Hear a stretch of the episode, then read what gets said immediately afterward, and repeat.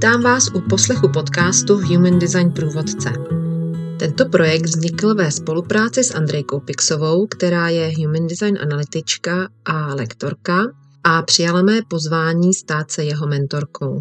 Tento podcast je určen pro všechny, kteří se zajímají o praktické informace, které se týkají všeho ohledně human design mechaniky, vnitřního nastavení a vlastně žití toho, co je pro nás přirozené což nám přináší uspokojení, úspěch, klid nebo případné příjemné překvapení. Hezký den, vítám vás všechny u pokračování našeho povídání s Andrejkou o aurách a strategiích jednotlivých typů. Takže pojďme přímo navázat na předchozí epizodu. No a když se teda přesuneme k projektorům, tak my vlastně máme tu auru neustále soustředujeme se na něco. Já jsem na mnohých skupinách na Facebooku a že se tam bavili o tom, že, že se třeba pozorují, jak u snídaně se soustředí na misku před sebou. Že tam je prostě neustále soustředění se na něco, že tam nemusí být člověk, kde se jako okamžitě zasoustředíme na to G-centrum, ale vlastně na cokoliv kolem a hned přichází informace nějaký, že jo. Jo, já nevím, jestli to takhle prožíváš jako projektor, nebo jestli to takhle vůbec je, ale vím, že mě to zaujalo, že tam jedna holka právě psala, já se pozoruju, že přemýšlím na tou miskou cereálí, prostě, že se podívám na lustr, přemýšlím na lustr, že prostě furt je zaměřená ven. Hele, e, je to tak, protože v mechanice toho fungování ty energie je mít fokus. A fokus je jangová energie zacílená směrem do ven, takže ta aura je na povrchu jangová, pořád někoho monitoruje, sleduje nebo něco, ale ze spoda ta spodní vrstva je jínová. A tam bývá zrádnost velká, protože ty si naciťuješ tím jangem, kdo to je, jakoby propaluješ ho pohledem, jo, nebo soustředíš na něj, a tou spodní vrstvou té aury ty to tahneš do sebe, Verunko, abys to promísila svým systémem, nechala to jeho načtené projít sebou, aby si na sobě cítila, co jemu pomůže. Takže vlastně projektor na nějaké úrovni dělá nevědomou dialýzu energetickou druhým lidem. Je vtipný, já mám několik klientů, sester, různě na, na oddělení dialýzy, jo? zdravím do krče třeba. Jo? Takže to je vtipný, že oni pak se pobaví na tom sami, že vlastně to, na co tu energii mají, tak častokrát i nějak souvisí s tou jejich prací. Ale proč to zmiňuji je, že být projektorem, já si myslím, že toto dítě na nějaký fakt hluboce nevědomý úrovni ví od narození. Jak když si vzpomínám na sebe ve čtyřech letech na některé svoje pozorování rodinného života, který, když jsem někomu řekla, nikdo jiný neviděl, myslel si, že jsem blázen a pak se to ukázalo, tak to mi jenom víc zpětně potvrdilo, že vlastně eh, jak pracuje pořád s pozorností ten projektor, takže to ví. A teď je to jenom o tom, kam ty tu pozornost zaměříš a když si projektor, tak si potřebuješ pamatovat, že to je funkce, která nejde vypnout. Jo? To s oblibou říkám, to je fakt funkce, která nejde vypnout. Takže ty buď velmi vnímavá na to jako projektor, kam jsi natočená tělem. Jo, to je až takhle jednoduchý. Takže ve chvíli, kdy jsi jeden na jednoho, tak neexistuje, abys nenačítala. Ale i dobré, i špatné. Takže doporučuju, když už jsi v nějakých situacích, které jsou nekomfortní, nebo je ta energie nepříjemná nebo moc, tak odcházet projektor potřebuje umět se rozhodnout odejít první, bez nějakého vysvětlování, typu jedete s manželem nakupovat a ty řekneš, hele, víš co, mě tady není dobře, počkám na tebe venku. On to v klidu vyřídí, naloží do a ty počkáš venku, to je možnost. A nebo aspoň taková jednoduchost, jako že se otáčíš bokem k něčemu nepříjemnému, ramenem, aby si nebyla přímo proti tomu. To je taky velmi funkční. To mi teďka připomíná, že já dost často vystupuju třeba i ze skupinky lidí, nebo jenom tak dělám, že se jako rozhlížím po okolí a je to naprosto nevědomý. A vlastně je to možná tady to, to jsou takový ty momenty, kdy já odpočívám. Přesně. A tam je důležitý eh, vědět, že jako prostě na to máš mít tu pozornost. My, schop, my jsme schopni mít bdělou pozornost na něčem, tak si to zařadí jako součást hygieny, jo? jako když si někdo čistí zuby nebo ple, takže vědět, že to tak máš. A mnoho projektorů sdílí, že mají velmi rádi přírodu nebo vodu, protože když už ta funkce nejde vypnout, tak aspoň jednou za čas, ideálně ještě když pracuješ s lidma, tak jako velmi pravidelně, mezi klientama mít ten čas sám pro sebe, a jít do přírody se projít nebo se jít vykoupat. To jsou všechno takové důležité věci, kdy načítáš třeba čistou energii kitky nebo vody tekoucí v přírodě, to je všechno to, kde ty si můžeš pročistit tu dialýzu, kterou si neustále měla zapojenou třeba v davu, že jdeš metrem nebo podobně, tak si to chvilku jako pročistíš, propereš, když to tak řeknu, tu auru něčím, něčím čistým, co ty považuješ, že ti dělá dobře, a pak zase jdeš mezi ty lidi. A teď mi teda eh, řekni, třeba když eh, si teda zmínila metro, tak já jdu v metru a já se, alespoň tak mi to přijde, vždycky zaměřím na tu nejvíc problematickou osobnost v celém vagónu. Nebo nejvíc extravagantní, nebo nechci říct třeba, že tam jede bezdomovec a všichni se ho nevšímají a já na něho prostě civím, protože ho nějakým způsobem vnímám, ale mě jako fakt přitahuje se na toho člověka koukat a mně přijde, že ve chvíli, kdy mě někdo zajímá, tak já prostě na něho civím jak, jako až skoro neslušně, je, jemu to tak možná přijde, protože já třeba vůbec nevnímám toho dotyčního, já vnímám jenom jako jeho bytost. Takže vlastně uh, chci tím říct, že já si někdy připadám divná, že mě přitáhne ta nejzvláštnější osoba v celé místnosti, jestli to je to zrcadlení mě, ale jak je to teda? To vůbec žádný zrcadlení být nemusí, ale vůbec, jo, protože zase půjdu do aury, jo, úplně jednoduchá mechanika. Když ty neustále načítáš, tak ty vlastně potřebuješ mít objekt načítání. Proto se říká, že projektoři jsou velmi fajn v pomáhacích profesích, že jsou skvělí průvodci, lektoři, koučové, doktoři, šéfové ve firmách. A ve chvíli, kdy ta aura nemá koho načítat, tak si zcela intuitivně hledáš nějaký objekt. Jo? Protože si vím, že ty si projektorka jedeš v metru a vedle tebe sedí manifestor, který je uzavřený, anebo uh, generátor, se kterým ta osoba, na kterou ty koukáš, nerezonuje, on ji nevidí v tom poli. Jo? Ty jsi vlastně jeden z mála, ty a reflektor, jedoucí v metru, vidíte, ty vidíš primárně jednu bytost, kterou si tvoje aura vybere, a reflektor vidí vždycky celý pole vagónu. To je mezi váma rozdíl, ale skenujete prosím tě oba. A děje se to, jestli si reflektor čte a ty posloucháš hudbu, anebo nemáte nic v uších a fakt se rozhlížíte a vezmete to jako experiment. Takže to se děje. Jo, generátor, ten vidí jenom toho v tom metru, kdo s ním zarezonoval nebo mu zasmrděl, jo, a ten, ten pach přišel do jeho aury na, na něj tělo oživlo a on zareagoval a zvednul hlavu a řekl, hele Veru, vidíš ho, Ježíš, ten je strašný.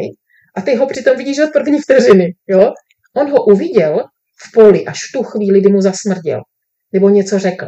A manifestor, ten to může vnímat, ale jeho aura ho chrání vůči vnějším vlivům, ona je uzavřená, takže ten, dokud k němu ten eh, dojem, vliv nebo člověk nepřijde blízko, tak ho v podstatě přes tu svoji uzavřenost nevnímá a i když k němu přijde, tak jeho aura má tendenci ho odrazit pryč. Tak a třeba u toho manifestora je to úplně jinak. On toho člověka vnímá, to není, že by nevnímal, jako slyší, cítí, ale jeho aura chrání proti tomu, aby se nějak jako trvale propojoval.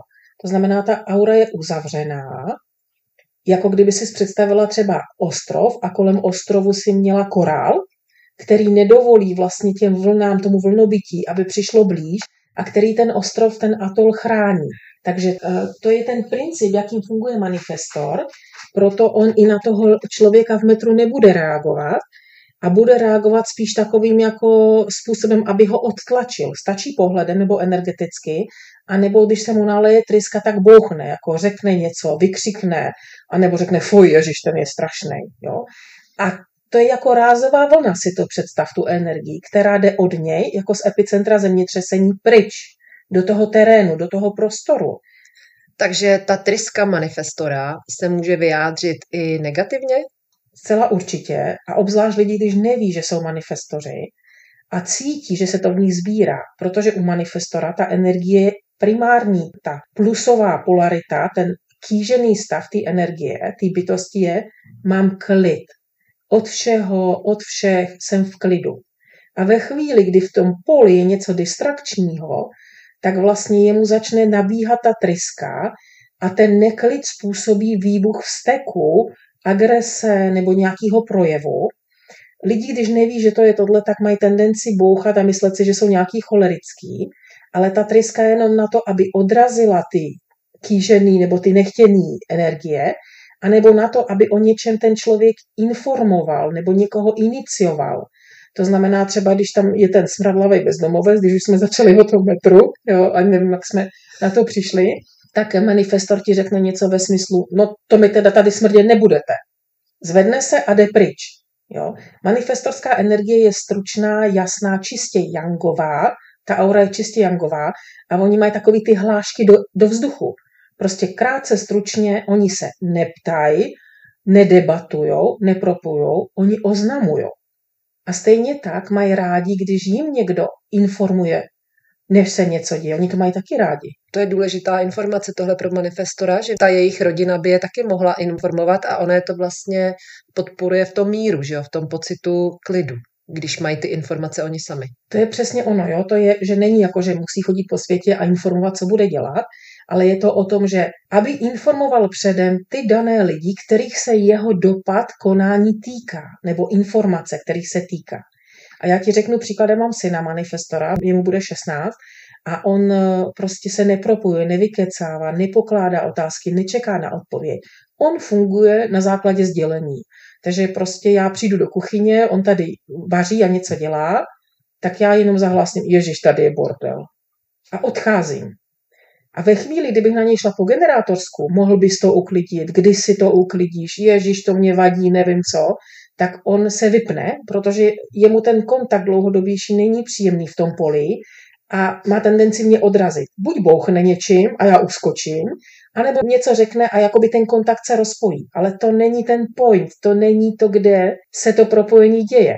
Ono se děje jenom v tom, že já to pojmenuju a informuju, že je tady bordel, odejdu a nechávám na něm, kdy jemu se vzedme ta energie, on to moc dobře ví, že tam je bordel, nají se a pak se vrátí do kuchyně a u manifestora je důležitý, že on se rozhoduje, kdy to chce dělat. Protože to je princip jeho fungování a když to tak se děje, tak on vlastně zažívá klid a nemá tlak na sebe ani na druhý. Takže v klidu si to prostě uklidí. Přesně, jo. A obzvláště u malých manifestorů to můžeš vidět, se děje to, že nebo na výkladu, to i dospělí lidi, jo, že tam vlastně, když se dovědí, že by měli informovat předem, ty, který se to týká, tak první věc manifestora je pohoršení nebo zděšení.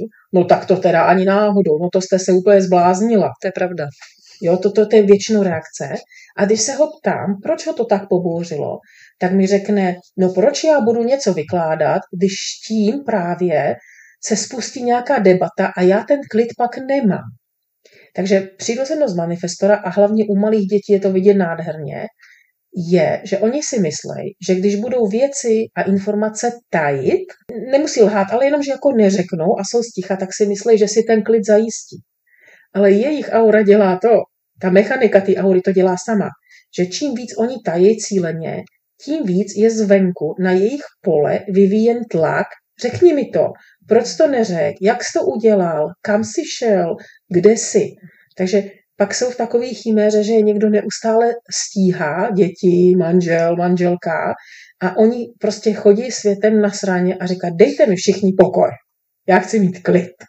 Jo, takže jenom tohle pochopit, že ta aura je uzavřená a aby měla klid, tak má ona předem informovat, je vlastně úplně klíč k tomu si ten klid zajistit to docela jako u těch manifestorů doma je nastavený, alespoň v mém okolí tak, že oni neustále někomu vysvětlují, proč něco chtějí dělat.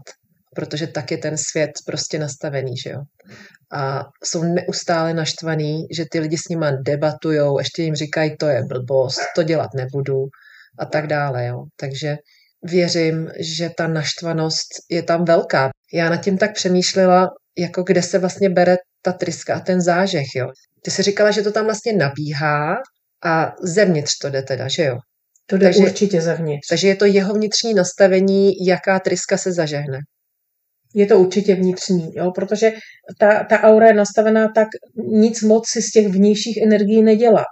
Jo, jako ten korálový ostrov, na ní jako doplout přes tu bariéru korálovou útez je taky problém v podstatě. Ty vlny se tam nedostanou. Takže když máš někoho v manifestora, tak jenom to, že máš že rozumíš těm čtyřem energetickým typům, ti vlastně dává Verunko obrovský náskok na tom, rozumět, že máš energeticky doma čtyři jiné bytosti. Jo, my máme hlavu, ruce, nohy, jsme humanoid nebo člověk, projevem, jako tělem, ale to vnitřní fungování je opravdu diametrálně, diametrálně odlišný, jako kdyby jsme byli ze čtyř jiných planet. A teď si ještě vím, že statisticky, což se neděje často, se ti narodí rodinný reflektor, a to je úplně opravdu jako jiný lidský druh, doslova. To je lunární bytost, která funguje úplně jinak než manifestor, projektor a generátor. Takže vlastně narodí se bytost, která nemá v sobě nic stálého. Její energie je taková repelentní, to znamená, eh, to jsou lidé, kteří, kdyby se s ním dívala do mapy, tak mají mapu úplně bílou, ale to neznamená, že jsou takhle obnažený nebo zranitelný. Naopak, to bílý znamená, že oni mají vše v sobě velmi proměnlivé, nic nemají stálýho, nemají tam žádnou stálou dráhu, jako většina z nás, ale to tělo je nadizajnované tak, že ta repelentní aura je chrání, že oni si naťuknou velmi přesně člověka, nebo oni jsou si schopni naťukávat nejenom jeden na jednoho jako my projektoři, ale celý pole, celou třídu, celý fotbalový stadion. A to funguje tak, že oni si to naťuknou, jako když máš radar, který skenuje, a pak, já nevím, třeba tři a půl vteřiny, tři minuty, nevím, pak se jim to zavře a oni s tou informací odchází. A v podstatě oni jsou tady na to, aby sledovali, kam se vyvíjí společnost, lidstvo, třída, rodina, určitý celek. Takže oni jsou na to vlastně velmi dobře uspůsobení. A tady už to vede k tomu, že to není o těch osobních vazbách. Jo? Mimochodem reflektor velmi obtížně funguje v rodinném uskupení. Jo, můj bývalý manžel je reflektor, my jsme byli spolu 14 let a až teď zpětně eh, chápu, jak pro něj některé věci, které jsou stále a rigidní, byly náročné, protože ta bytost necítí v sobě nic jistého.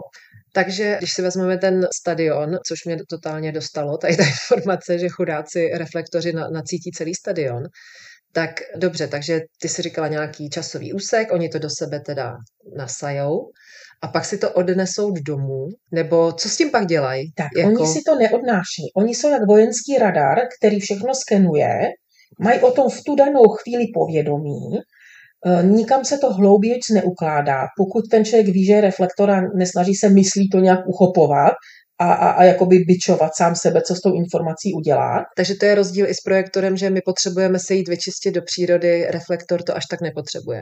Oni vlastně potřebují proplouvat mezi mnoha lidma, mnoha prostředíma a je to jejich přirozenost. Vlastně takový archetyp reflektora je, kdyby si představila v dávných dobách nějaký kmen, a to je ten šaman, který nežije v kmeni, ale žije bokem někde v nějaký skále v jeskyni a jenom schází a přichází a na chvíli za něm lidi chodí a zase odchází do samoty. Tam je ten princip. Jo, ono e, jim velmi dobře dělá příroda, protože příroda a měsíc jsou jako oni, neustále se proměňující a vlastně, když si e, reflektor toto dovolí pozorovat, tak vlastně je radostně překvapen těma změnama a ty ho velmi oživují a baví. To je to, proč oni tady jsou. Pozorovat změny a vyhodnocovat, kam se posunulo lidstvo, kam se posunula společnost, nebo kam se posunula firma. Já jsem měla dvě nebo tři klientky a jsou auditorky. Jo, takže to pak slyšíš vyprávět a to tě úplně jako blaží, protože ona proleze celou firmu a velmi rychle má jasno. Ale pak zase kontra tomu, co ty říkáš, je náročný fungovat v něčem stálým, jako třeba v rodině, jako matka od dětí. Protože vlastně ten reflektor je neustále v přítomnosti, nemusí tam mít časový kontinuum, vnímá to, co se děje momentálně.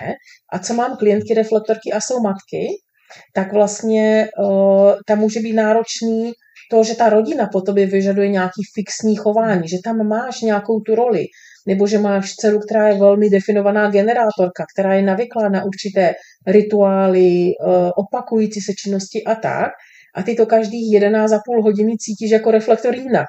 Hmm. Takže tam je velká challenge prostě se s tím vypořádat. A vůbec ta společnost na to, co si budeme povídat, ono jich je jenom 1,5%, takže jako na ně není uspůsobenýho vlastně nic, když to tak řeknu. Jako možná, kdyby si pracovala, teď mě napadá, kdyby si byla meteorolog a byla reflektorka a bydlela na sněžce a každý ráno šla měřit teplotu a zapisovala nějaké věci, tak možná je to to povolání, kde ty jsi šťastná za každou změnu, kterou zreflektuješ a vyhodnotíš a toto se po tobě chce a za to tě vlastně platí, tak to je asi taky fajn, no, ale opravdu těch povolání bude málo. No já slyšela, že je hodně takových těch eh, učitelů ezoteriky a gurů a já znám reflektorku, která učí jogu a dělá i konstelace a tak a je v tom velmi dobrá a právě přesně načte si vlastně toho člověka a je schopna celou tu skupinku někam vést, někam posouvat, takže slyšela jsem, že, že v tomhle tom jsou dobří, že vlastně kolikrát ten guru jenom sedí a je, že jo, a pozvedává tu frekvenci všeho kolem. Ano, že vlastně ty pracuješ s tím polem, ne ani tak s jednotlivcem, ale s tím celým polem.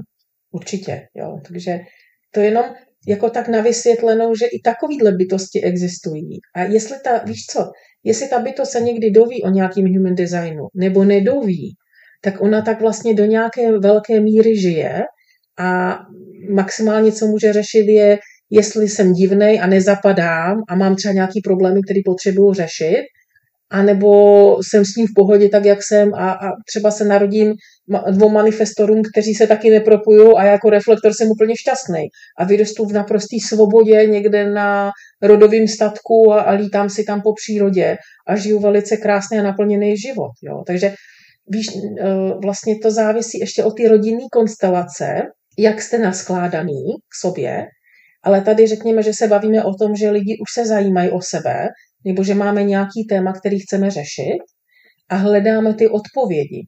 Takže pak vlastně, když potkáš human design a jenom u těch čtyř svých blízkých, třech, pěti si uděláš tu základní mapu a i kdyby s ničím jinému nerozuměla, jenom, že si našla, co je projektor, generátor, reflektor a manifestor, tak eh, bych si dovolila říct, že objevíš Aleluja Ameriku v té své rodině v tu chvíli. Že to prostě je obrovský aha moment, který jako nemusíte někde studovat nějaké komplikovanosti nebo ty vystudovat psychologii, aby si rozuměla svým dětem. Nemusíš. Vůbec ne. Jo? Že jsou i takové jako poměrně jednoduchý nástroje, jak si to aplikovat do života, do toho denního žití.